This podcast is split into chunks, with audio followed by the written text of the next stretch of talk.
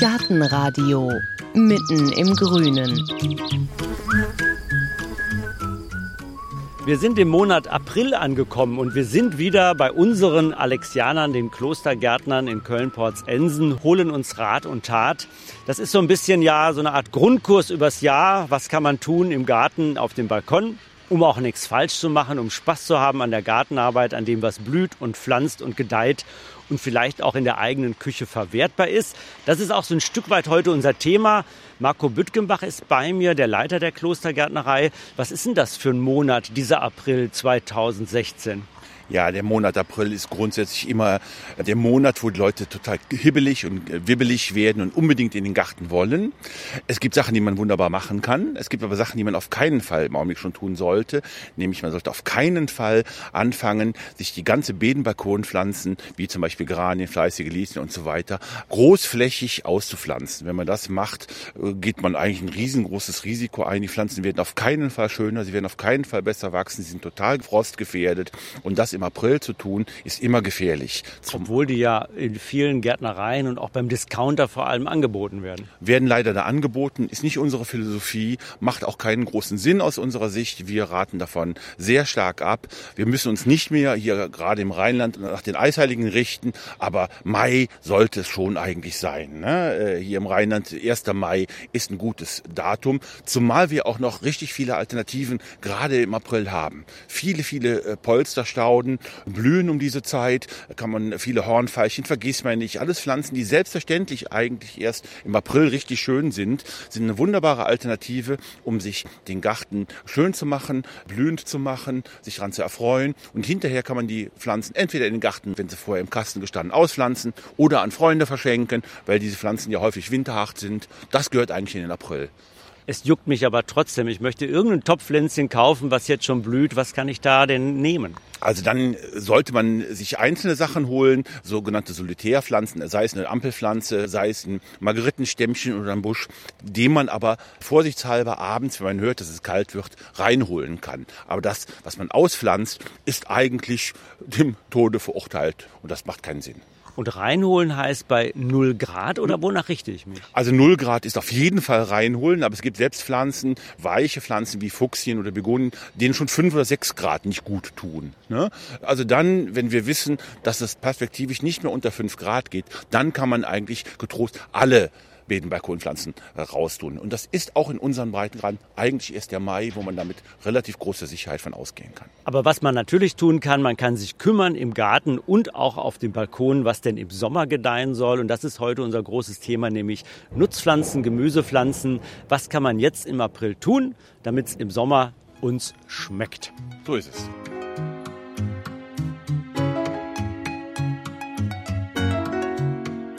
Und bei dem Thema Gemüse im Garten. Was kann man jetzt tun, damit es im Sommer schmeckt? Hilft uns heute in dieser Folge Dagmar Hauke. Sie ist Gärtnermeisterin auch bei den Alexianern. Eigentlich hat sie uns schon im Vorfeld verraten, ist sie eigentlich Spezialistin für Obst, Gehölze, aber Gemüse, das ist so ihre Leidenschaft, ne? Ja, das ist auf jeden Fall meine Leidenschaft und dann eben auch die biologische Ecke ein bisschen. Deshalb mache ich ja auch den Feldanbau bei den Alexianern und das macht Spaß. Sie haben sich das selber so ein bisschen angeeignet. Das heißt, einer, der Laie ist, der kann auch guter Hoffnung sein, dass er was lernt, wenn er anfängt, wenn er neu ist in seinem Gemüsegarten. Ja, das denke ich schon. Jeder Anfang ist schwer, aber ich glaube, das ist nicht so schwer beim Gemüse. Das kriegt jeder hin und irgendwas, was man dann lecker verkochen oder das gibt's immer. Und wir stehen jetzt hier nicht draußen bei den Pflanzen, sondern drinnen in einer der Hallen. Und wir stehen dort, wo eigentlich jeder Gemüsebauer einmal angefangen hat, nämlich vor dieser großen Wand mit den Samentüten, mit diesem wunderschönen bunten Bildchen drauf, wo jede Frucht gelungen ist, die Radieschen, die Möhren und, und, und so weiter. Äh, Dagmar Hauke, das ist schon mal unüberschaubar und ich habe gedacht, wir greifen jetzt einfach mal in diese Wand hinein und Sie ziehen mal was heraus, wo Sie sagen, damit kann man anfangen und das ist genau das, was jetzt im April möglich ist, auch zu tun und das ist eine Sache, die auf jeden Fall gelingt. Also ich hatte gedacht, wir fangen mit den Erbsen an. Erbsen passen eigentlich klassisch in den April. Da gibt's verschiedene Sorten, von Mark über Schal bis Palerbsen. Einige Sachen sind vielleicht auch schon ausgesät im Frühbeetkasten oder so wie Salat. Die gehen jetzt schon ins Freiland dann, aber die Markerbsen auch. Andere wie Bohnen oder Tomaten müsste man jetzt noch vorziehen. Die können noch nicht nach draußen. Ja, und dann schnappt man sich eine Saatguttüte und guckt erstmal nach hinten, wann wird ausgesät. Ist das Erste, womit man sich informiert. Und dann, was brauchen wir an Bodenvorbereitung? Bodenvorbereitung ist jetzt im April noch gut möglich. Der Boden sollte gelockert sein, auch ein bisschen tiefgründiger für Sachen, die in die Erde wachsen, für Möhren, Kartoffeln. Und ansonsten sollte man vielleicht auch mal sich im Winter oder spätestens im April darüber Gedanken gemacht haben, ob der pH-Wert stimmt, ob man mal alle zwei, drei Jahre eine Erhaltungskalkung machen sollte. Jetzt nochmal die Frage. Sie haben jetzt einfach mal reingegriffen. Ist das jetzt willkürlich gewesen oder ist Markerbse, so wie die jetzt heißt, äh, für mich auch geeignet? Eine Markerbse ist geeignet. Je nach Größe des Beetes und der Möglichkeit des Stützens sollte man bei den Erbsen darauf achten, welche Höhen die erreichen. Es gibt Sorten, die bleiben flacher.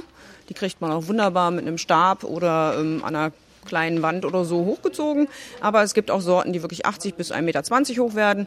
Das sind dann eher die Palerbsen oder Schalerbsen und die sollte man dann wirklich in einem Beet richtig abstützen. Entweder mit einem quergezogenen Kaninchendraht. Auf jeden Fall muss man die stützen. Dann lassen Sie uns doch gleich mal bei dem Thema Erbsen äh, über das Beet reden. Wie viel Platz brauchen denn in dem Beet? Kann ich jetzt, ich würde die jetzt vielleicht bei mir zwischen die Rosen setzen. Ist das überhaupt sinnvoll? Brauchen die ein eigenes Beet oder wo passen die schon hin? Klassisch ist das Gemüsebeet ein Beet, weil Gemüse äh, wächst nicht wie Obst in Kilos heran. Also man braucht mehrere Pflanzen, um satt zu werden.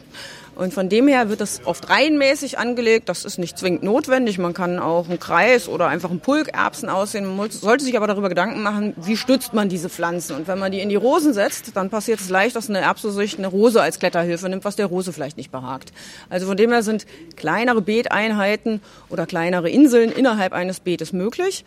Aber man sollte sich immer darüber Gedanken machen, wie viel brauche ich davon wirklich, um satt zu werden? Oder ist es eigentlich mehr so eine Naschfrucht, an der ich vorbeigehe und der ich mal was abzupfe, aber die ich nicht eigentlich zum Satt werden möchte? Um richtig Erbsen einzumachen, brauche ich dann schon eine große Fläche, ne?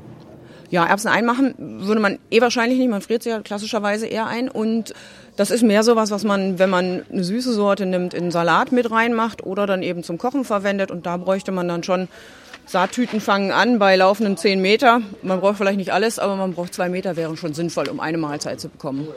Wie wir genau dieses Beet dann jetzt im April vorbereiten, da reden wir dann später noch drüber. Wir wollen dann nämlich zu so einem Beet auch mal hingehen. Was haben wir denn sonst noch an der Wand hängen, was ich jetzt im April nützlicherweise schon einsehen, einpflanzen kann. Ja, da gibt es die Salatsorten, die können schon nach draußen, die haben so Keimtemperaturen, das heißt um die 15 bis 20 Grad. Die fühlen sich ganz wohl. Wenn es jetzt tagsüber schon 15 Grad geht, die gehen auch nicht unbedingt kaputt.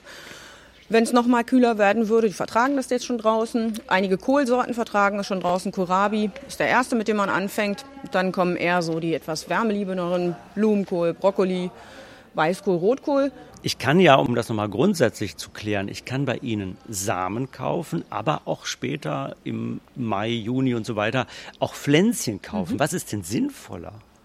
Die meisten Gemüsepflanzen gibt es als Pflänzchen, das ist richtig. Vielleicht einfach grundsätzlich, was gibt es nicht als Pflänzchen? Das sind alle Wurzelgemüse, weil die Wurzelgemüse, wenn man die als Pflänzchen kaufen würde und umtopfen würde, eventuell einen Schaden an der Wurzel nehmen könnten. Deshalb gibt es meistens Rettichmöhren nicht als Vorkulturen. Also vorkultiviert vom Gärtner und als Jungpflanzen zu kaufen. Also Salat schon, aber nicht genau. diese, aber ah, Salat, ja, okay. Kohlrabi mhm. sind die ersten, mit denen es im Frühjahr beginnt und dann ähm, geht es los mit eben den Kohlsorten. Sellerie braucht auch Wärme. Ähm, von dem her es ist sinnvoll, Jungpflanzen zu kaufen, weil bei Gemüsen, die von der Anzucht her eine bestimmte Temperatur brauchen. Bei Sellerie zum Beispiel, wenn man den zu Hause anzieht, könnte er zu kalt angezogen werden, dann geht er in Blüte, anstatt eine Knolle zu bilden. Beim Kohl ist es auch eigentlich sinnvoll, Pflänzchen zu kaufen, weil die sehr stark zehrend sind und gleich richtig loslegen wollen. Wenn man eine junge Pflanze aufs Beet setzt, dann wächst die halt direkt und man hat die mühsame Prozedur des langsamen Heranziehens von drei, vier Wochen nicht noch vorweg. Wärmeliebende Pflanzen wie Tomate, Zucchini kommen ja später, sind aber auch vom Gärtner eigentlich als Jungpflanze sinnvoll. Es sei denn, man hat Spaß daran, sie wachsen zu sehen. Bei einem Zucchini geht das Wachstum ja sehr schnell. Von dem her hat man ein großes Saatgut, was man gut aussehen kann, was dann wirklich auch schnell Zuwachs hat. Und die Freude des Wachsensehens ist halt auch sehr schön. Also dann habe ich jetzt folgende Sachen gelernt. Erstens, es gibt Saat, es gibt Gemüsesaat, die jetzt mit der Kälte im April zurechtkommt die sich also durchaus in meinem Beet schon wohlfühlt. Und zweitens gibt es tatsächlich Pflänzchen, die sollte man sowieso aussehen, weil sie sich nämlich nachher schlecht umpflanzen lassen. Mhm. So. Und dazu gehören dann eben die Erbsen zum Beispiel. Genau, die Erbsen eignen sich wunderbar für jeden Garten. Da ist es auch nicht ganz so wichtig, wie viel Stickstoff wirklich schon im Boden ist. Das sind Stickstoffsammler aus der Luft. Von dem her können die ähm, selber sich auch Vorräte an Nährstoffen zusammensuchen.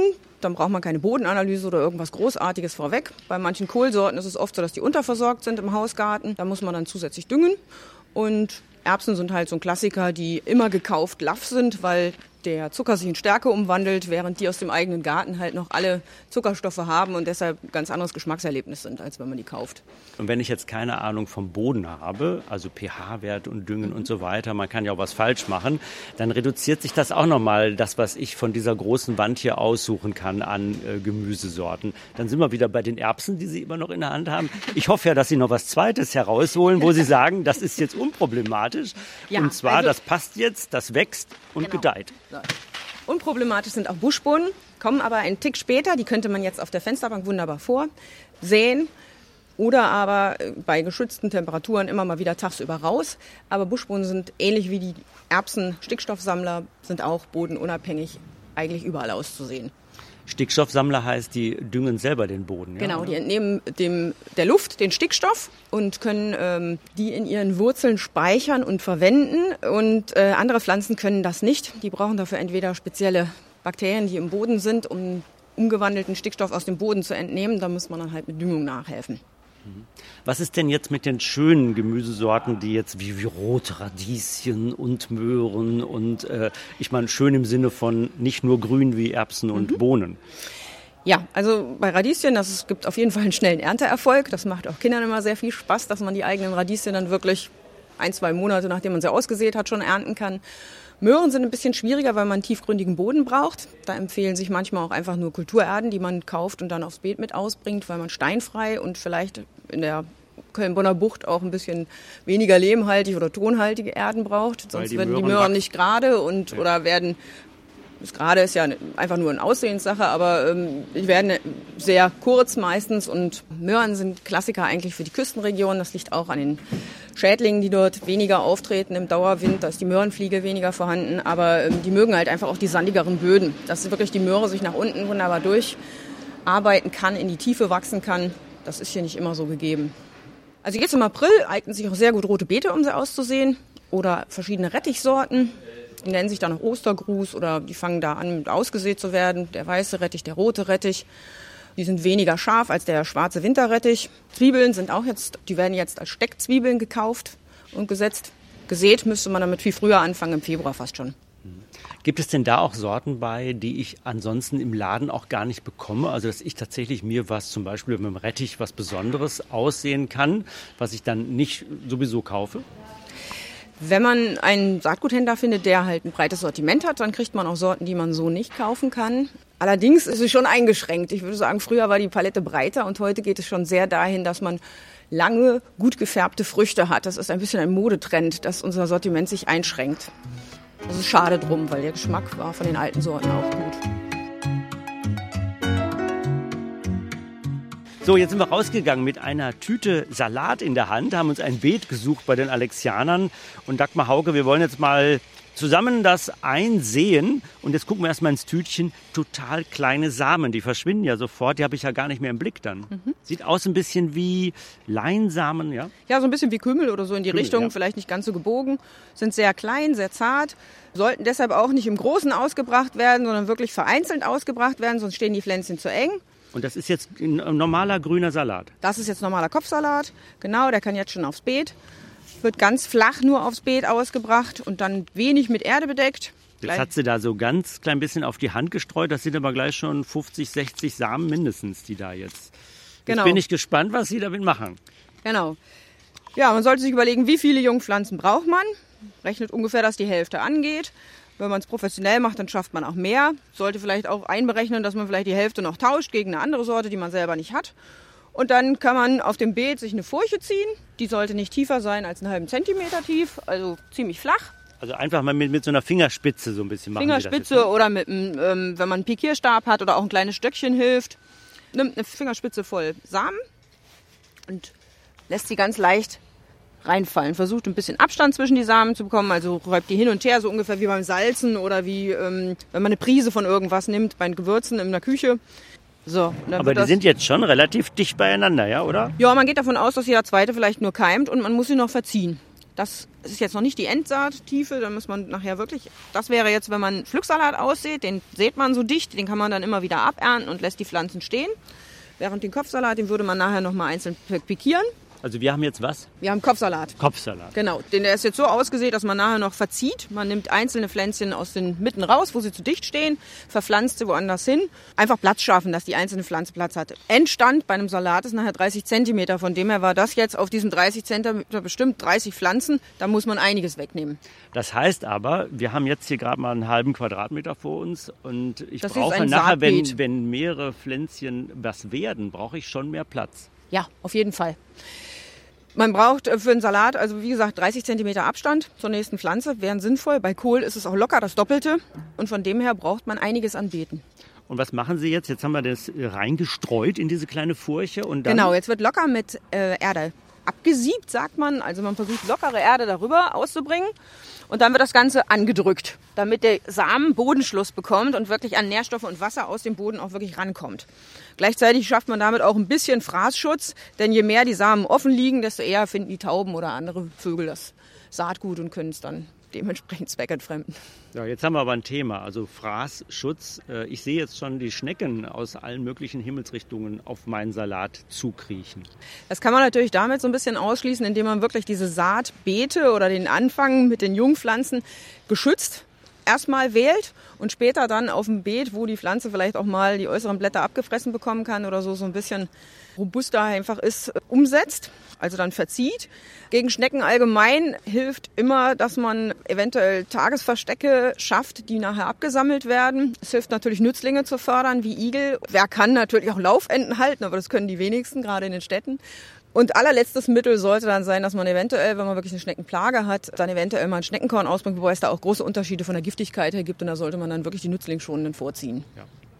Jetzt habe ich meinen Salat ausgestreut, ein bisschen angedrückte Erde. Was muss ich mich jetzt eigentlich kümmern in den nächsten Wochen oder ab wann muss ich mich kümmern? Das Gießen fehlt noch, ganz wichtig. Angießen ist immer wichtig beim Saatgut, damit wirklich dieser trockene Samen erstmal quellen kann und der Keimling es schafft, einfach sich aus der Hülle rauszuarbeiten. Gleichmäßig feucht halten ist wichtig. Gucken, gibt es noch mal längere Frostphasen, dann muss eventuell doch noch mal ein Vlies oben drüber. Also es gibt ja auch im April, Mai noch mal richtige Nachtfröste, dann müsste man eventuell mal einen Eimer drüber stülpen oder Stofftaschentuch oder irgendwas, was man eben hat. Das Verziehen sollte dann passieren, wenn das Keimblatt voll ausgewachsen ist und quasi das erste Laubblatt, sagt man, das erste Blatt, was sich unterscheidet von den Keimblättern, halt hervorkommt. Dann sind die Pflanzen so robust, dass man sie gut anfassen kann, umsetzen kann. Und dann sollte man eigentlich die richtigen Abstände schon wählen im Beet. Also jemand, der das bisher noch nicht gemacht hatte, sollte sich schon so einen kleinen Merkzettel schreiben oder im Kalender so ein bisschen ankreuzen, Achtung, nach dem Salat gucken. Ja, allgemein. Man muss bei allen Sachen, die man aussieht, immer mal wieder nachgucken. Ist das wirklich der Salat, der da rauskommt oder hat das Unkraut jetzt die Überhand gewonnen? Beim Vereinzeln einfach auch schon Unkrautpflänzchen, also Wegbegleitkräuter entnehmen und dann halt dementsprechend den Salat hätscheln im Sinne von vereinzeln und ihm Das haben Sie jetzt mit dem Lachen gesagt, Wegbegleitkräuter, aber das ist schon das, was man so Unkraut nennt auch. ne? Wenn ich, wenn ich ehrlich bin, weiß ich im Moment nicht, was jetzt wirklich der angebrachte Satz ist zu den äh, Wildkräutern, die da mitwachsen. Sie haben ihre Funktion und von dem her grinse ich immer ein bisschen. Natürlich ist das gärtnerisch immer noch das Unkraut, aber ähm, ja, die haben also natürlich. das ist das, was da in dem Moment nicht wachsen sollte. Damit genau, das ist das, was vielleicht auch nicht dann das ist, was gegessen wird, was aber schon irgendwo eine Funktion hat. Ja.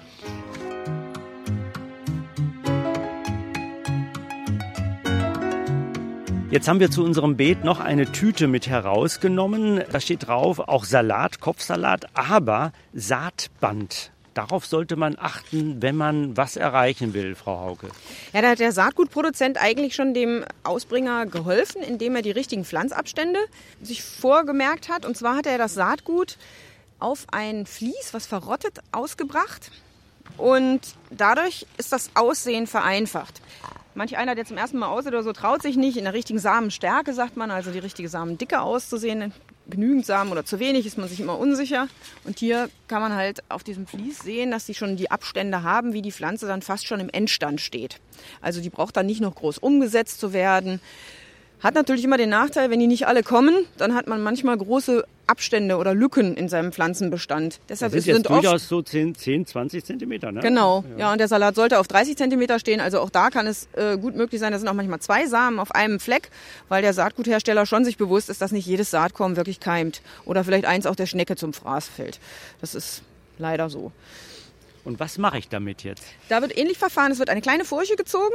Dann wird das Saatband hineingelegt. Sieht jetzt aus wie so ein großes weißes Pflasterstreifen. Ne? Genau. Das kann man teilweise auch noch trennen. Dann kann man einzelne Streifen aussehen oder man liegt es halt im Doppelstreifen, wie es in der Packung verpackt ist. Bei manchen Herstellern gibt es das, dass es eine Vor- oder Rückseitenkennzeichnung gibt. Es gibt aber auch Hersteller, da ist das total egal, ob man es vor- oder rückseitig hinlegt. So, und dann wird ähnlich wie bei dem Aussehen zum Schluss einfach noch Erde drüber gekrümelt. Wenn es geht, fein drüber gesiebt, angedrückt, angegossen und dann ist das das gleiche wie bei der anderen Säerei, nur dass eben die Abstände viel einfacher herzustellen sind.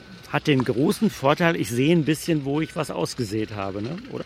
Ja, man sieht das Saatband zum Teil noch. Gerade beim Salat, der sehr flach ausgesät wird. Bei anderen Saatbändern, die verschwinden auch schon mal in der Erde. Kennzeichnung des Saatbeets ist immer sinnvoll, also ein Stock oder irgendwas an den Anfang gesteckt ist immer sinnvoll. Der Vorteil liegt wirklich in der Handhabung. Es geht schneller zu sehen, es, man hat gleich den richtigen Abstand. Der Nachteil ist der Preis. Es lassen sich die Hersteller sehr gut bezahlen. Meistens ist es doppelt bis dreifach so teuer. Es ist sehr gutes Saatgut, was dazu verwendet wird, weil wenn Pflanzen ausfallen dazwischen, dann ist das sehr ärgerlich. Dann hat man, wie gesagt, sehr große Abstände, die dann wiederum äh, das Beet irgendwie etwas unkontrollierbar machen. Wenn ich mit diesem teuren Samen sparsam umgehe, das heißt, vielleicht im nächsten Jahr noch weiter aussehen will, funktioniert das? Grundsätzlich ist bei Saatgut es so, dass die Keimfähigkeit von Jahr zu Jahr abnimmt. Da gibt es Sorten, die nehmen stärker ab. Beim Salat ist das tatsächlich so, dass die im ersten Jahr 90 Prozent garantierte Saatauflauf, also Keimergebnisse quasi der Hersteller vorgibt. Im nächsten Jahr dann vielleicht nur noch 75 Prozent. Zwei Jahre sollten aber bei trockener, guter Lagerung immer möglich sein. Es gibt aber auch Saatgut wie Kürbisse oder Erbsen, die kann man locker fünf Jahre, also bis zu fünf Jahren lagern. Da hat man dann vielleicht zehn Prozent weniger Keimkraft oder, aber ähm, das hängt von Samen zu Samen ab. Ein bisschen korreliert das mit der Samenstärke, wie dick ein Samen ist also wie groß das Saatkorn ist. Aber es muss wirklich trocken und frostfrei gelagert werden. Vielleicht eventuell auch mal auf Käferbefall untersucht werden. Da gehen genauso wie in andere Nahrungsmittel oder so der Obstmotten und sowas rein. Und jetzt nochmal abschließend hier an unserem Beet die Frage, das, was wir mit dem Salat gemacht haben, das gilt im Grunde auch für alles andere Saatgut, außer dass es vielleicht unterschiedlich tief in die Erde kommt. Genau, es gibt halt Samen, die eindeutig tiefer müssen. Erbsen und Bohnen müssen tiefer rein. Nicht nur, weil die Tauben sie dann nicht so leicht finden, sondern es steht immer auf der Samenpackung drauf und es liegt wirklich daran, ob das ja ein Keim oder ein Same ist, der Licht braucht zum Keimen oder der ist eher sehr dunkel und sehr, deshalb sehr tief in die Erde haben möchte. Es liegt auch daran, wie tief sich der Same im Endeffekt in die Erde bohrt. Wir haben jetzt immer hier gebückt gestanden über diesem kleinen Beet. So ein bisschen Hochbeet ist das hier bei Ihnen, aber auch nicht sehr viel hoch. Also das ist eine typische Gartensituation gewesen. Wir wollen jetzt aber gleich auch noch mal reden über den Balkon, über die Veranda, was man da machen kann. Und da gibt es natürlich eine Pflanze, die sich dafür prädestiniert. Das sind die Tomaten und zu denen gehen wir jetzt.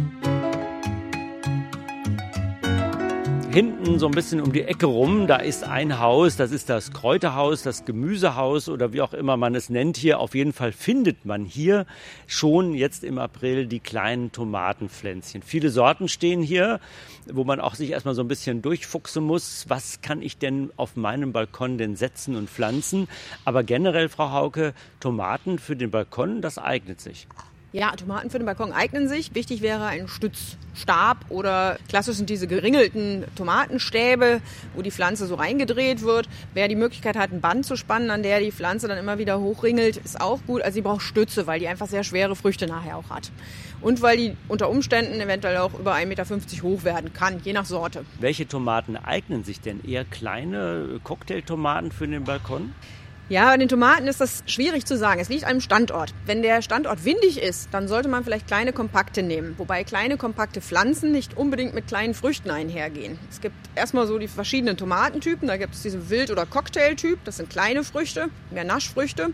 Dann gibt es den Salat-Tomatentyp. Das sind ungefähr na, so 6, 7 Zentimeter im Durchmesser Tomaten die man für Salat oder klassisch auf Brot sich schneidet. Und dann gibt es als drittes die Fleischtomate, die sehr kräftig, sehr groß ist und die man für Suppen und für Dips verwendet.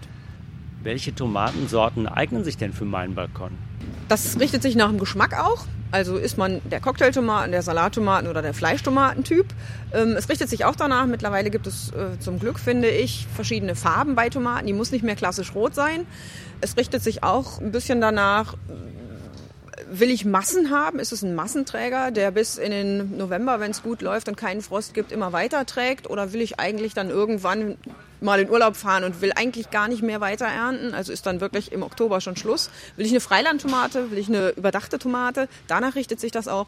Also wirklich, man sollte bei den Sorten, wenn man sie kauft, wirklich darauf achten, wie ist der Wuchs? Ist er kompakt? Oder der Gärtner sagt auch determiniert, also begrenzt wachsend. Oder ist er grenzenlos? Massenträger zeigt das meistens an, dass sie grenzenloses Wachstum und damit auch sehr große Pflanzen hervorbringt. Ja, sollte man sich gut informieren. Und wer die Variationen liebt, gerade beim Geschmack, der kann bei Ihnen ja auch historische Tomatensorten bekommen. Und auch die kann man ja mal auf dem Balkon probieren. Ja, auf jeden Fall. Die sind ähnlich wie andere Tomaten, sind aber dann spezieller, was Form, Farbe oder Geschmack angeht. Jetzt kommen wir nochmal zurück auf unser Gemüse generell. Der Vorteil eines Balkons ist ja, ich habe alles gut im Blick. Aber es nicht alles kann ja in so einem Balkonkasten eingesät werden. Was könnte ich denn noch an Gemüsesorten vielleicht auf dem Balkon aussehen? Also während eine Tomate mindestens 10 Liter braucht, besser wären fast 20 Liter, das ist quasi so ein doppelter Wassereimer, könnte man in einen Balkonkasten oder in kleinere Gefäße locker Kohlrabi und Salate aussehen. Radieschen gehen auch. Bei Möhren müsste man darauf achten, dass wirklich der Boden sehr krümelig, sehr feinkrümelig ist und auch ein bisschen tiefer, vielleicht noch als ein normaler Balkonkasten, der ja nur diese 15 Zentimeter hat rote Beete funktionieren. Also so, das ist so ein Querschnitt. Cool ist ein bisschen schwieriger, ist nämlich ein Starkzehrer, also man müsste mit dem Düngen dranbleiben und da wäre auch mindestens fünf bis zehn Liter wären da schon sinnvoll für eine Kohlpflanze. Für Familien wäre das ja vielleicht auch ein Tipp zu sagen, wir probieren das ja mal mit Kindern hier Gemüse auf unserem Balkon anzupflanzen. Ne? Ja, ist immer sehr schön und da eignen sich die Radieschen besonders, weil man dann eine schnelle Ernte hat. Also für Kinder ist das immer sehr schön, die wachsen zu sehen. Aber es geht natürlich auch mit Jungpflanzen, die dann schnell groß werden und alles, was man naschen kann, ist für Kinder sowieso ideal. Frau Hauke, jetzt haben wir schon viel gelernt bei Ihnen über das Gemüse. Aber es kann ja trotzdem zu richtigen Frustrationen kommen im Garten, weil etwas nicht funktioniert, weil es fault oder was auch immer weggefressen ist. Wie kann ich meine Frustration ein bisschen in Grenzen halten? Ja, man kann auf jeden Fall durch Dokumentation, also Aufschreiben von Fehlern, die man eventuell erahnt oder die man vermutet, schon wieder fürs nächste Jahr vorausplanen. Eine gute Planung, wie man die Beete belegt oder wo man was hinpflanzt, ist auch gut. Und man sollte so ein bisschen auch darauf achten, dass man sich nicht allzu sehr hinreißen lässt, in den Gartencentern äh, Sachen zu kaufen, die vielleicht überhaupt nicht zum eigenen Standort passen. Tomaten und Paprika brauchen auf jeden Fall Sonne. Wer einen schattigen Balkon hat oder so, das macht nicht wirklich Sinn. Das ist jetzt ja so ein bisschen Grundkurs in Sachen Gemüseanbau, was wir heute hier versuchen. Ein zweiter Teil wäre ja dann das Thema äh, gute Nachbarn, schlechte Nachbarn. Ne? Da vielleicht noch ein Stichwort zu. Klassiker sind, hat man Schädlinge, dann gibt es immer vielleicht Pflanzen, die man dazusetzen kann. Bei Möhren sind das die Zwiebeln, die durch ihren Geruch die Möhrenfliege vertreiben sollen. Bei Tomaten vielleicht den Sellerie, der die weiße Fliege vertreibt. Also da auch vielleicht aufschreiben, welche Schädlinge hat man. Dann kann man im nächsten Jahr vielleicht die passende Pflanze dazusetzen, die das wieder abmildert oder die Schädlinge verwirrt und dementsprechend dann vorbeugen. Und außerdem kann man ja immer Dagmar Hauke fragen, wenn man mal hier vorbeikommt bei den Alexianern. Sie ist immer hier und ansprechbar sind die hier sowieso alle ansprechbar und jeder hat hier Ahnung. Vielen Dank dass Sie uns so ein bisschen ins Gemüse eingeführt haben, in den Gemüseanbau und was man im April tun kann. Wir verraten jetzt gleich noch, was es in der nächsten Folge gibt. Und natürlich gibt es auch noch ein paar schöne Töne aus dem Garten. Gartenradio. Jetzt noch mit dem ganz besonderen Gartentipp der Alexianer. Die Menschen, die Oleander oder andere Kübelpflanzen selbst überwintert haben, sollten die jetzt ins Licht holen. Nur aufpassen, dass sie nicht Nachtfröste erfahren.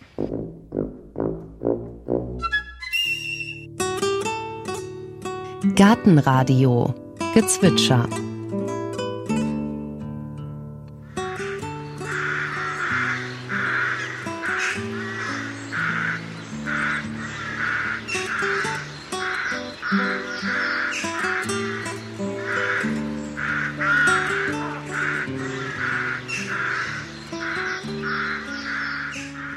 Das war die Saatkrähe. Gartenradio Ausblick. In der nächsten Folge hören Sie im Garten von Max Liebermann. Wenn man die Straße am Großen Wahnsee entlang fuhr und rechts und links ein Haus schöner als das andere sah mit Rosenrabatten auf der Vorfahrt oder im Vorgarten. Und dann kam man bei Max Liebermann vorbei und er pflanzte einen Bauerngarten in den straßenseitigen Garten. Das muss auch für die damalige Zeit sehr ungewöhnlich und avantgardistisch gewesen sein und das wird Liebermann auch einigen Spaß gemacht haben.